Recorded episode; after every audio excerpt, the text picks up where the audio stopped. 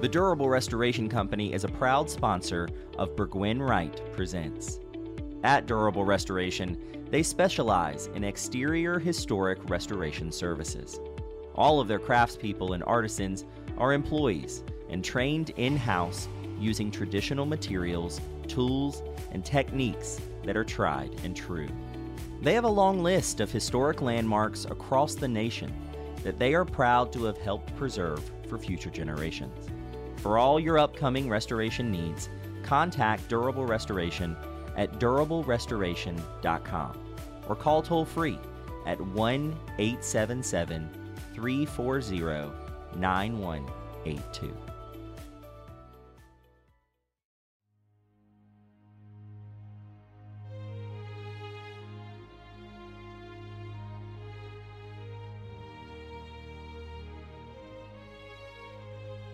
Every story needs a good villain, and few things provide better inspiration for one than real people who did very despicable things.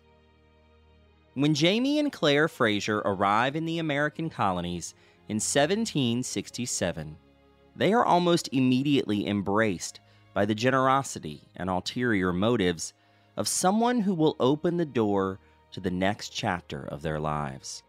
His name was Royal Governor William Tryon, and he is one of the chief antagonists in the Fraser's North Carolina story, something real North Carolinians would have known a little something about, having been forced to live under his leadership in the 1760s and 70s. It was due in part to Tryon's offer of land and stability in the western mountains of North Carolina that Claire and Jamie decide to remain in the colony instead of returning home to Scotland. In many ways, he is the one who handed the Frasers their future, even though it came at a price. Nothing in colonial America was free, and Tryon's generous offer came entangled with undeniable strings, including Jamie's sworn loyalty to King George III. And a commitment to build up a militia in his name, should the day come when brute force was needed to put the colonists in their place. For those who watch or read Outlander, or really anyone who knows their American history, you'll know that this kind of agreement was but a prophecy for the events to come. And it will be William Tryon who holds the Frasers' feet to the flames as war descends on their world.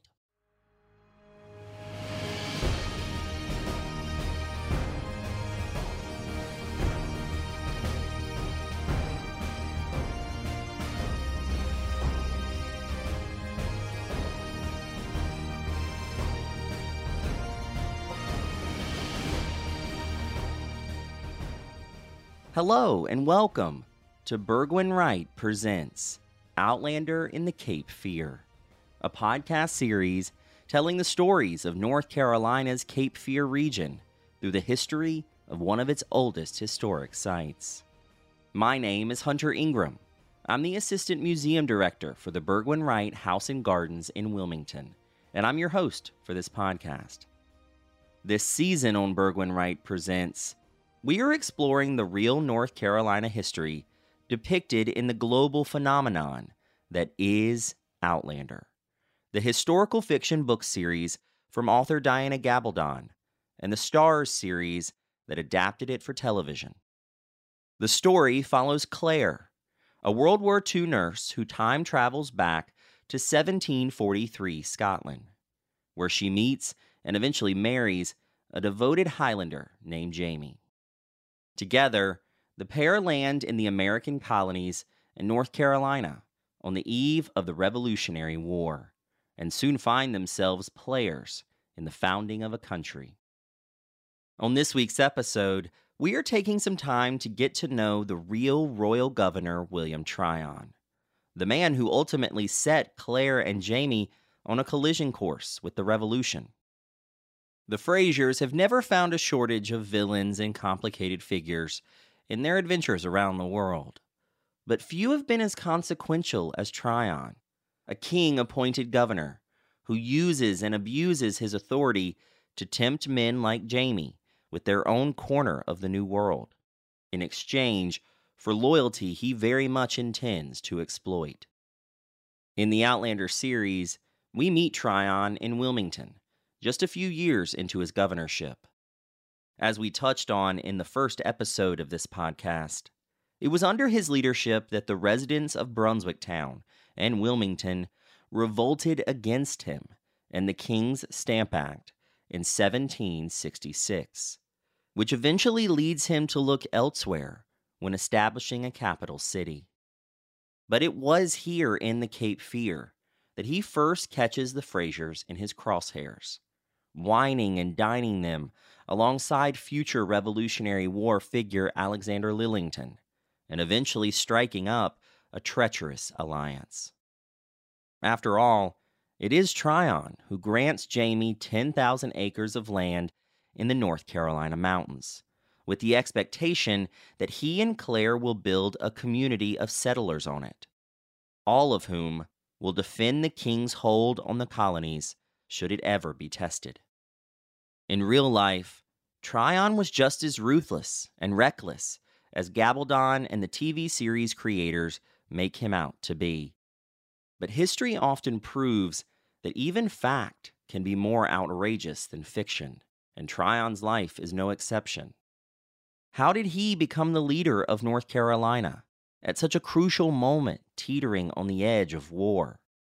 And how did his ego ignite one of the first sparks of rebellion in the colony?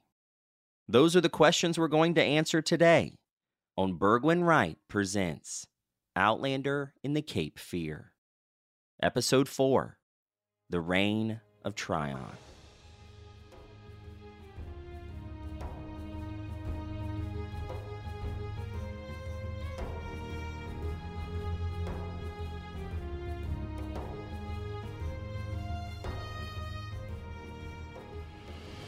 To talk about the rise of Royal Governor William Tryon and the monument to elegance that bears his name, I'm joined today by Susan Griffin, a historic interpreter at Tryon Palace in Newbern and the creator of the State Historic Sites Outlander-themed tour. Susan, thank you so much for joining me. You're very welcome. I'm excited to talk to you because I think a lot of people who watch Outlander, who have read the books, they're going to recognize the name Tryon. Tryon Palace is one of the most visited historic sites in North Carolina. And so I'm interested in kind of learning a bit more about William Tryon. But before we do that, I think we need to play a bit of catch-up, because he's going to intersect with Claire and Jamie's story in 1767 when they arrive in Wilmington. But he has a whole story before that. So what do we know about his rise to the governorship and where he comes from? Well, Tryon was actually a military officer prior to being a royal governor. In fact, when he arrives in North Carolina in 1764, he'd spent a year or two recovering from being wounded during what he would have called the 7 Years' War and what we in America call the French and Indian War. And he was at several of the most devastating battles that were fought in France itself on port cities. He was a member of the King's First Foot Guard, and they were a distinct unit. They were actually allowed to have some of the King's coat of arms on the buttons, and the colors matched some of the court assigned colors of the highest ranking military officials under George II. So they really built up his ego there. And well, he's young too. I mean, he entered into the military and he's young when he starts, but I have to point out, Outlander kind of gets it a little wrong in casting Tim Downey. Tryon would have been about a decade younger, and so would his wife, than Jamie and Claire. They arrived here in 1764, Tryon was only 33 years old, and his wife was 31, and they had a cute 3-year-old toddler. So for us down here in Newbern, we're surrounded by all these military bases. This is a very sort of relatable family to us, and Mrs. Tryon especially. She's the daughter of sort of a military general, Lord Wake, who was royal governor under George II of Bombay, or as we now call it, Mumbai, India. And so this is a marriage of families that were both involved also in the trading company, and both William Tryon's father and his wife Margaret's actually worked for a time in India first. Oh, wow. So what brought Tryon to North Carolina to take over the governorship? Well, I think that was the fact that they do have great connections. William Tryon's sister, Mary, is a maid of honor to Queen Charlotte. So that has always helpful. You know, she's got the Queen's ear every day. And she actually began serving in 1761. So that's 3 years prior to him getting the appointment. Mrs. Tryon, unfortunately, her father, Lord Wake, had passed en route to go return to England. He was actually buried in Cape Town, South Africa. And she was an only child, his only heir, and a guardian was placed over her until she was married. And the guardian's name was Lord Hillsborough, which of course is a very familiar name. We have a town called Hillsborough. And historically, I have to imagine for the Tryons that it was probably kind of frustrating to hear that there were riots in the town named after her guardian. Absolutely. You were going to see that on the show and in the books. That's where some of the regulators do some of their worst. They showed that in season 5. And I thought that was really wonderful for our state to see that sort of, oh, here's the Hillsborough riots as they led into the Battle of Alamance. That's one of the actions that led Tryon to take sort of that military tactical officer he had been. And he puts it to the forefront. Now, what kind of governor was William Tryon? I mean, what happens to North Carolina in those early years of his, rule? Well, he's more of what we would call a lieutenant governor in his first couple of years while Governor Dobbs is still alive. And he takes two tours, or progresses, as he would call, he and his wife both, of the colony. They spend some time with the good brethren out in what we now call Winston-Salem. Tryon actually goes and meets with some of the native representatives out towards Charlotte Way, and he makes a treaty, which has them later call him the Gray Wolf. It's kind of a little bit ambiguous to sort of shorten up all the treaty work. He essentially agrees to say no English will settle beyond a certain line. And then he starts sending Scots and Germans and others who are technically never going to admit, and Irish, that they are English. They have no support for London in itself. These are people who were trying to get away from government in the first place. And of course, the Germans had never been loyal to the crown. So that sounds like a politician in him, trying to find the gray area, the gray wolf. They sent a deputation down to New Bern later to say, "Hey, you said no one's gonna settle here," and he was like, "Well, they're not actually English that are doing it." So he had kept his side of the bargain. Yeah, and again, in a politician's way of keeping his side of the bargain. I always like to say there are some good merits to him. He's definitely sort of pro-education. He established the New Bern, or he's got the charter to establish the New Bern Academy in 1766. He also gained funding for the very initial building of Queen's College, but he did that without permission of the crown, and so there would be a debate about it. Well, tell me this. So Tryon really starts his governorship, as we were talking about, here in the Cape Fear area, the lower Cape Fear area at Brunswick Town. If you come through the Burgwin-Wright House today, you're going to see a big portrait of Arthur Dobbs, who is his predecessor. Arthur Dobbs dies at Brunswick Town, which you'll remember from our first episode. Yeah. He's buried in St. Philip's Church out there. And then Tryon takes over. And for listeners of the show, they'll remember that we talked about the Stamp Act Rebellion that happened here in our area. And William Tryon gets his ego bruised because the people here in the Cape Fear hold him hostage, trying to rebel against the Crown's new Stamp Act in 1766. And so a torch-wielding mob. Exactly, a torch-wielding mob. That's what you always want to see come to your front steps when you're governor. And so William Tryon really has his ego bruised. He is ready to take a stand, and so he starts to look elsewhere. So what happens in Tryon's story when he begins to look beyond Brunswick Town? Well, actually, he had already overlooked the property several times up here in New Bern, and there were several reasons for that. New Bern had the greatest population at the time. It was bigger than Wilmington. And again, he's a tactical officer. So when you look at Wilmington, yes, it has a slightly deeper water port. That's great. But it also means the warships of the enemy. And again, that's heavily in his mind. He's only 4 or 5 years out of the war. They can load up the cannons and do a broadside shot right into the heart of downtown Wilmington. New Bern is, you know, over 40 miles up the shallow Neuse River. There are ever-shifting sandbars, unless you have a recent navigational map. In some of his writings, he alludes to the fact that should a warship from an enemy come up the river, if they don't have such a map, they're going to run aground, and he can put troops on either side and just wait for him to get thirsty. It's a tidal river. You can only drink that brackish water for so long before you get sick. And then the other thing was geography. I mean, the other royal capitals of Charlestown, or as we now call it, Charleston, South Carolina, Williamsburg, Virginia. If you think of an eastern coast edge of North Carolina, New Bern sort of makes sense. It's sort of geographically between the two halfway point. And so those are the three really very logical, tactical reasons. It's halfway between, it's easily defendable. And again, that proves true. During the War of 1812, the British will put a ship into the mouth of the Neuse, realize that we've moved our capital inland. I don't know how the officer didn't realize that already. And so he just heads up to Washington and helps finish sacking that. There you go.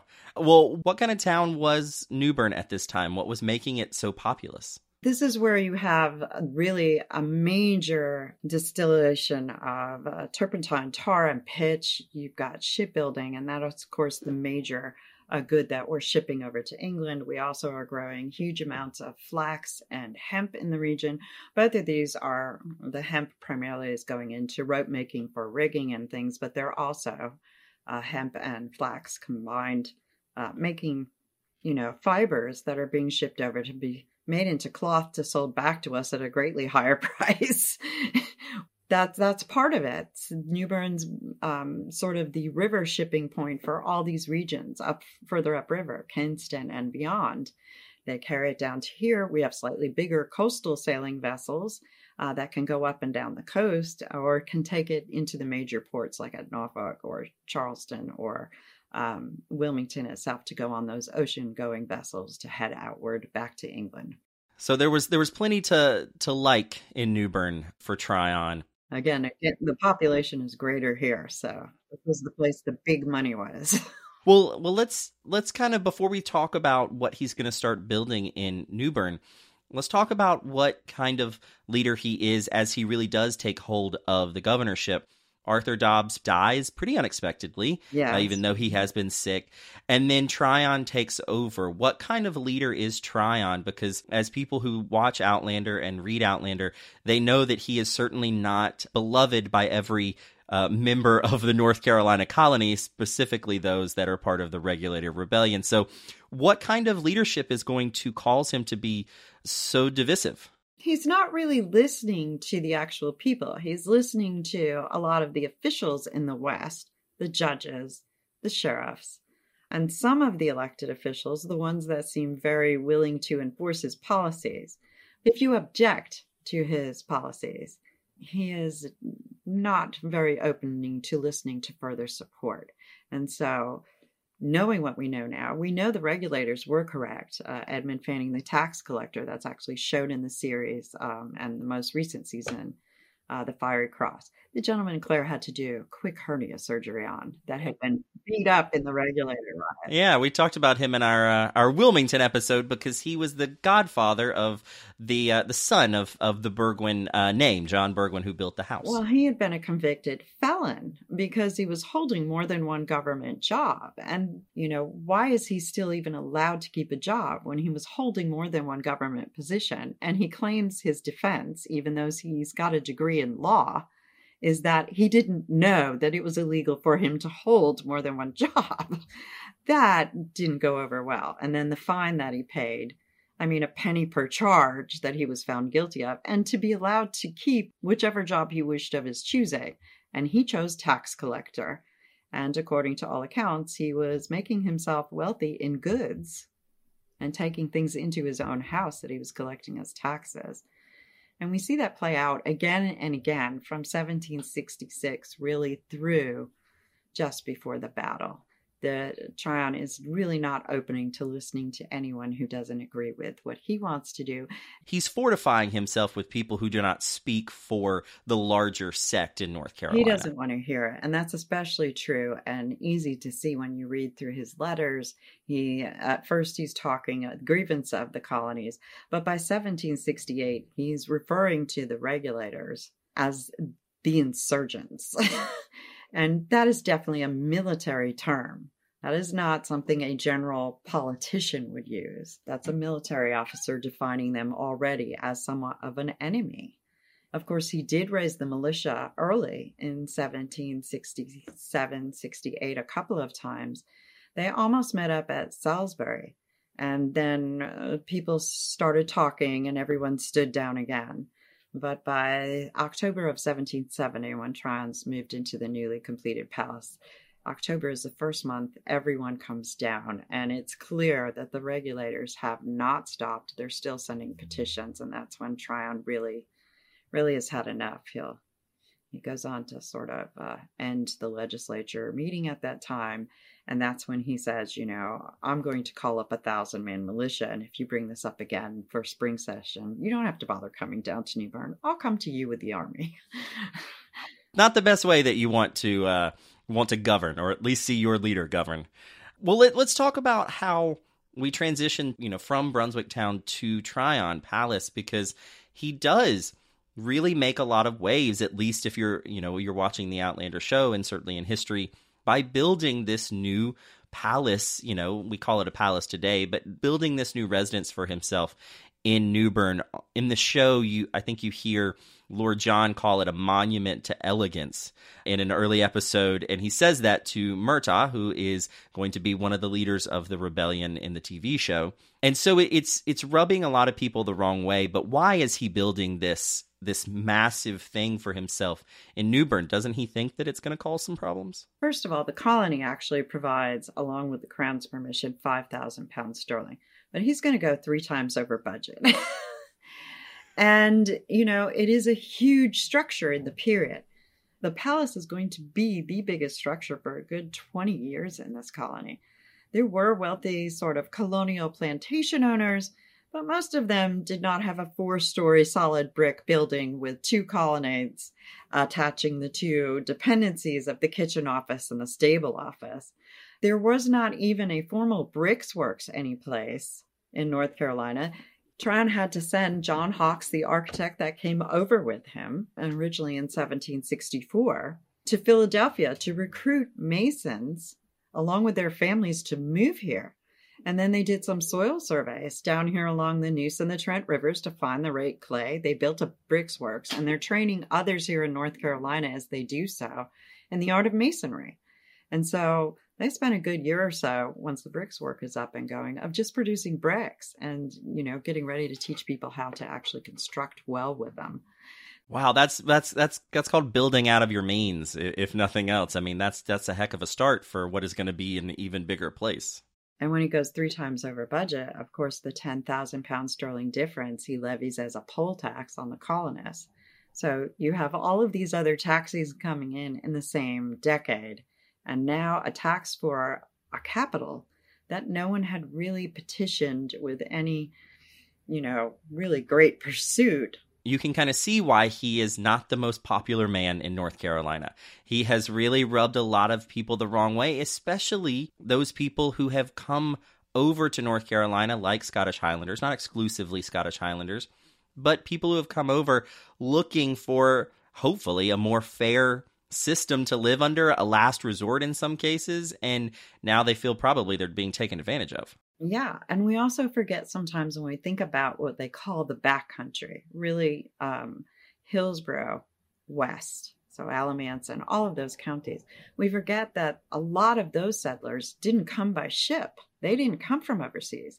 They came down the wagon road from Pennsylvania and other northern colonies, and they're coming in the back way into North Carolina, down through the Greensboro route, and then spreading out there.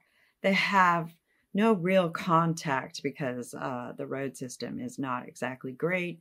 You're moving faster on river than you are on road, trying to travel from west to east. And so the policies that they hear coming through the local dignitaries receiving, you know, information via post from Tryon or from their elected officials that come back from either Wilmington at first or then Newbern once the capital is built, it doesn't make sense to them. Most of them are, as they depicted in the last season, they're in 1 to 3 room cabins. They're just bartering and trading with neighbors. There's no real currency. They're not wealthy people. They're still breaking the land open. And for them, the idea of paying all these taxes, and then you add in the fact, again, as some of their elected officials, we didn't really ask for this. And why are we paying for this? And oh my gosh, even if we had asked for it, we didn't never plan such an extravagant thing. And a lot of them are 3rd and 4th generation at this point. They've never seen a palace in London. So for them, when our guests come today, they're like, this isn't that huge. But it is, if you're in a 1-room cabin, it's a monstrosity compared to how you're living. And Newbern is a very prosperous town. People show that in what they're wearing in their clothes. And you've got a few paved streets in town and things like that. So they see the clear disparity between the coastal towns and ports and cities.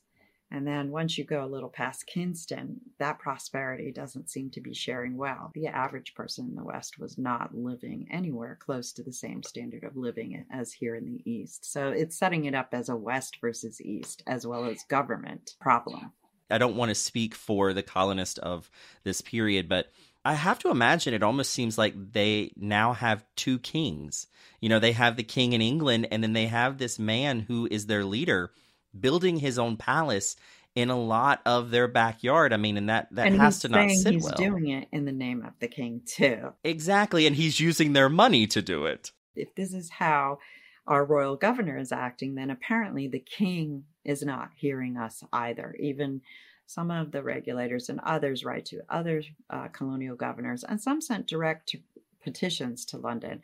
Tryon is the intermediary, and there is no real response to any of those lower officials. And they've tried everything before the spring of 1771, and it hasn't worked. But are they expecting Tryon to truly fire upon them? No, I think they were operating on the fact that they thought they were going to negotiate again. And that's why they're not as well organized or trained and ready for a real pitched battle. And they're going up against a tactical officer who knew what he was doing. He was hungry for a battle, and it's what he's going to get.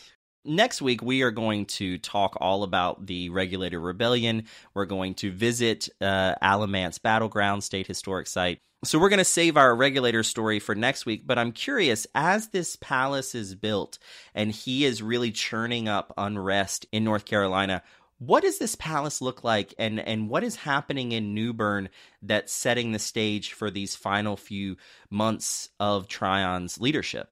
In Newbern, once the palace is finished, it's just huge. Again, it's so much bigger than the average, even very wealthy person's plantation. And here in Newbern itself, everyone's kind of happy. We're the capital city now. As he moves in June of 1770, he hosts a ball on December 5th. For the very first time, we see a grand illumination. And for those who don't speak 18th century, fireworks are set off at the evening of the ball to, you know, celebrate the official gathering at the Capitol just prior to the Yuletide season. And it's hoped that, you know, we're not going to hear too much in January from the regulators, that they're going to calm down, because in October, again, Tryon had implied, you know, if you continue to do this, since I'm pulling a militia into town, and in January after the new year, that's when they start gathering. And that's what he's going to do. He starts building his army. They actually first encamp in the center of a racetrack here in town. Okay. And then on the outer edges as the numbers get higher. Right now, we actually have a militia encampment on the grounds of the palace. The racetrack no longer exists, so we can't put them outside the gate. But he's getting them ready. And he also, since the regulators, some of them had implied they were going to gather a force and come down and burn down the palace, he's dug a defensive ditch around from the Neuse River to the Trent There's a little bit of a dike at both ends. And so if the regulators were to show up, the theory was they'd punch the new side of it with a greater water force and flood it, and Newbern and the palace will be an island unto itself. So he's determined to defend it. Wow. Yes. That's a lot. And again, he's building, as you said, a 4-story palace. Yes. You know, he knows the unrest that it's causing. It is really for him and this image of himself. But he's not there long. He's only there for several 13 months. 13 months. And so moves in June of 1770. A little bit prior, they start moving in. He's visiting, but the whole family's in by June of 1770. And then June 30th, he's on a ship of the 1771 headed to become Royal Governor of New York. He's going to stop off in Virginia first, but then he'll arrive in New York. For something that bears his name, that is quite a short time for him to actually have been making a mark there. And then Josiah Martin comes in.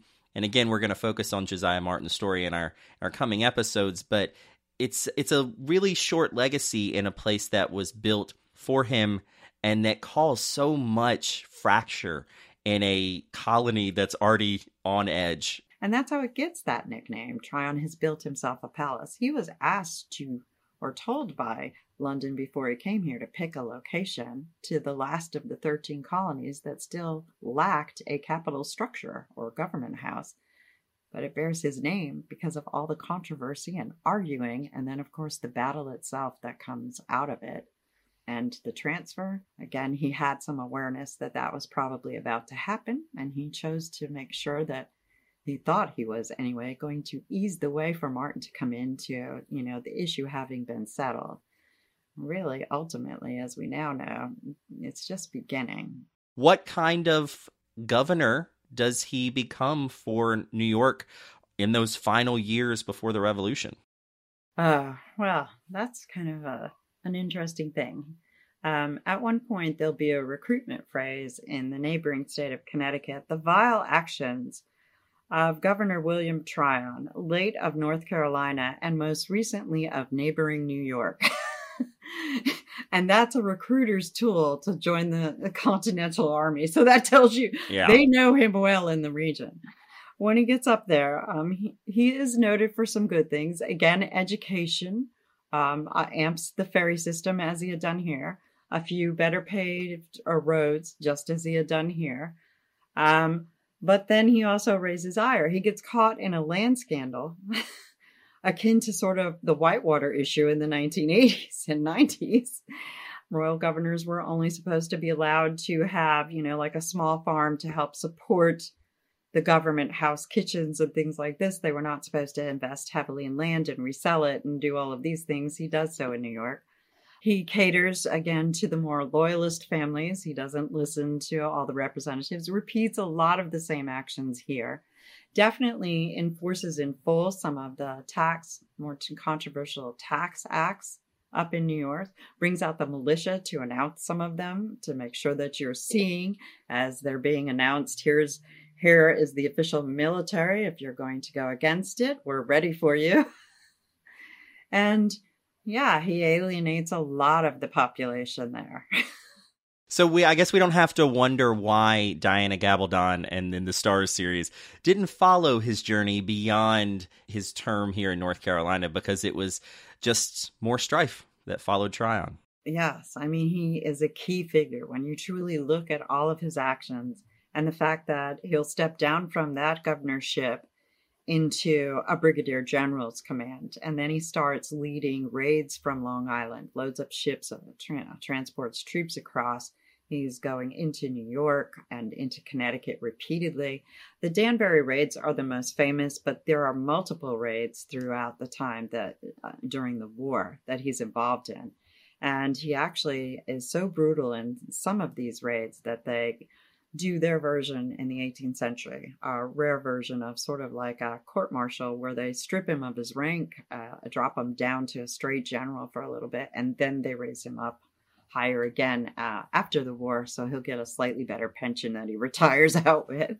But the whole thing for he and his wife is they're well-educated, and again, those connections with his sister in the Queen's Court and her guardian, Lord Hillsborough, you know, 10 to 15 years as a royal governor, normally you would have become Lord and Lady Tryon. Well, that hadn't worked, and now we're in open revolution. And so falling back into what he knew before he got here, you know, winning generals usually become Lord so-and-so, who knew they were going to lose. Another neat thing is the fact that he plotted to kidnap George Washington. There seems to be some people who are like, well, we're not 100% sure. And yet they actually hung somebody who admitted and testified to the fact that, yes, they had plotted to do so. Tryon had gone back to England for a bit. And when he returns at one point into New York, he gets off the ship and he thinks this huge cheering crowd is for him. And it happens to actually not be for him. A loyalist who had gone to meet Tryon as he got off the ship pulls him aside and says, no, that's for this Virginian general who's on his way to Massachusetts by the name of George Washington. And actually, Tryon sends him a few letters during the course of the war telling him, you know, you need to straighten up and you need to start negotiating because there's no way you're going to win. Essentially, most of these messages are like this. So it's interesting to see that, yes, he was talking to Washington as a fellow officer, like, there's no possible way you can win this. And that's even funnier because in season 4, if you remember from our previous episode, we talked about how William Tryon is at the theater with Jamie in Wilmington when they bump into George Washington. You know, they were steps away from one another on several occasions. at least in Outlander. So that's an interesting kind of parallel. One question I have about William Tryon, though, is does he survive the Revolutionary War? Yes, he does. I mean, he'd done a lot of things. So beyond the little thing with Washington, he also planted spies with some of our delegates as they're gearing up to write and sign the Declaration. But yeah, you know, Tryon had his own sort of network of spies in addition to his military commands. And yes, he does survive. He makes it back. He doesn't pass until 1788. And so he's back in England. He has a fairly good pension. He has a home in Twickenham, which at the time that he purchased it, it would have been just outside of London. Now it's part of London because London has grown so greatly over the past 2 centuries. So he made pretty well. Did he ever go back to Tryon Palace after he left and became governor of New York? He left from Long Island, just straight from Long Island. That was the British sort of stronghold. And once the deal had been brokered, a lot of the officers got on ships and just sailed directly from Long Island back to Great Britain. So, I mean, his last sight was of the last place that he was royal governor of, and again, where he had spent a number of years planning all those raids. He was a well-trusted man, too. Benedict Arnold, when he turned, of course, he went to Long Island. And so Tryon's one of the ones sort of keeping an eye on him, along with a few other British officers, to make sure he can't flip back. I don't know if Benedict Arnold is the person you best want to be associated with in the Revolutionary War, but... Well, on the king's side, he was seen as a useful tool. So for all of you who have read and watched Outlander, you thought he was mischievous on the show. You thought he was kind of a villain on Outlander. He had his paws in even more things in real life. Now, before I let you go, I want to let you tell me a little bit about how you created an Outlander tour at Tryon Palace, because as we just talked about, this was a huge focal point of this era that we're talking about in history, those final years before the Revolution. It's important in the books, it's important in the TV show, it was important in real life. So how are you kind of bringing Outlander to life at Tryon Palace today? Well, the first script for an Outlander tour at Tryon Palace actually came about because of our state magazine. They wanted to bring a group down and take an Outlander tour. And as a member of the education branch, someone came to me and said, oh, you know those Outlander books, don't you? We have an outside group wanting to come in. And it's not just me who creates them. I write sort of an outline of bullet points, and then I share it with many of the other docents at the palace that are fans, first of the books, and some of the purists are still with just the books, as you know, and then others who have also, like myself, started watching the Starz adaptation. Nancy Wilson, Sandra Lewis, Joey Carlton, and a host of others have really helped build the tours. And what we did is we decided, okay, we want to enjoy this too, because we already enjoy the books. So do we talk about Jamie and Claire and Fergus and the others? Yes, we do. We talk about young Ian on the new tour and a few others too. And so as we go through the fact versus fiction, we do name drop the characters, and so that everyone can sort of place what's going on according to the events of the time. And not to be spoilers, some of the family members will move to Newbern according to the books. Now, whether or not we'll see that on the Starz adaptation, I don't know. I think we probably will this new season and a little bit next season. But putting them in here in town, we give you a few little hints. We don't give major spoilers, though. We do our best to not push too much out there that the Starz adaptation has not put out there. But we're willing to answer questions if one of the book readers wants to ask and know a little bit more. Is this true or not? So it's really about setting the scene for people and bringing them into the Newbern that these characters would have seen in the mid-1700s. Right, and discussing the events that lead to the Battle of Regulation and then the subsequent actions that lead to revolution that are identified in the books as well. And we also identified the main themes that most of the viewers really want to know more about. We go into 18th century medicine. We talk about the textiles and fashions of the time and how they're made. And, you know, are we all the way up to fashion as they are with France today? Probably not because of the delay in communication. But we do have some things like we're growing silk in North and South Carolina. And then there are multiple other themes. The militia, of course, allowed us to go ahead, and it allowed our local Tryon Palace Continental Line militia reenactor, and we also, of course, do the King's forces as well, to sort of point out the actions that lead to revolution. And then, of course, later on, all of those themes are identified on the tour. And we've had several varying points. Outlander in the palace, Outlander Home and Hearth, that sort of gives you the outline of things you need to know if you're going to time travel to the 18th century. And the news tour we designed to be done entirely outside because, of course, COVID had shut our doors. And the first thing we could open for the first roughly 4 months that we were open again was just the gardens. So we came up with a tour that uses the grounds. In fact, kind of exciting news that we've come up with an updated Outlander in the Palace tour. And right now, it's tentative, but right now it looks like in May, as this season ends, don't worry about Droughtlander because we'll be going into the palace. And if you've read the books, you're going to enter the palace in a new way, taking the palace tour prior to COVID. We're going to be walking in Claire's literal footsteps through the palace. That's exciting. So I'm looking forward to it. And we're also keeping to the 250th anniversary timeline of North Carolina history. So come on down and learn our real history and learn what's fact versus fiction in our Outlander tours. That's what you do on your site. That's what we do on ours. And that's what we're doing on this podcast. So Susan, thank you so much for joining me. I encourage everyone to go visit Tryon Palace, take Susan and her colleagues Outlander tours. And I will talk to you soon, Susan. All right. Thank you.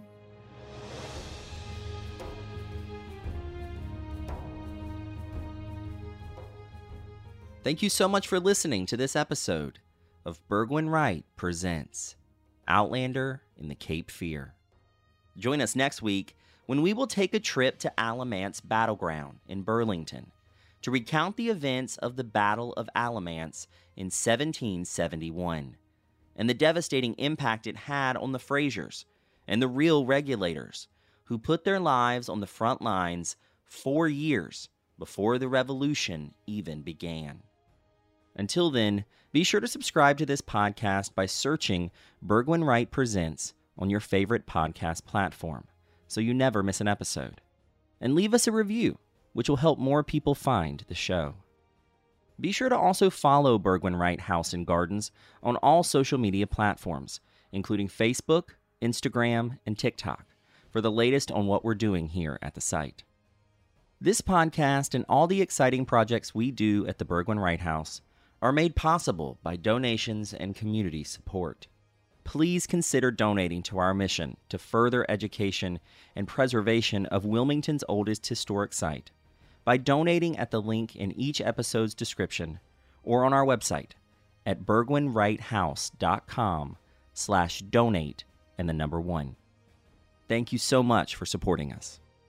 This podcast was produced, edited, and hosted by me, Hunter Ingram.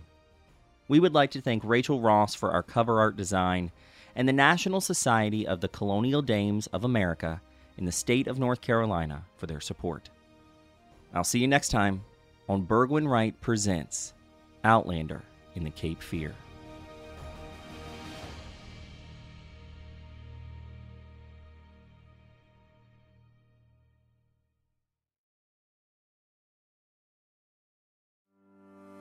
The Durable Restoration Company is a proud sponsor of Burgwin-Wright Presents. At Durable Restoration, they specialize in exterior historic restoration services. All of their craftspeople and artisans are employees and trained in-house using traditional materials, tools, and techniques that are tried and true.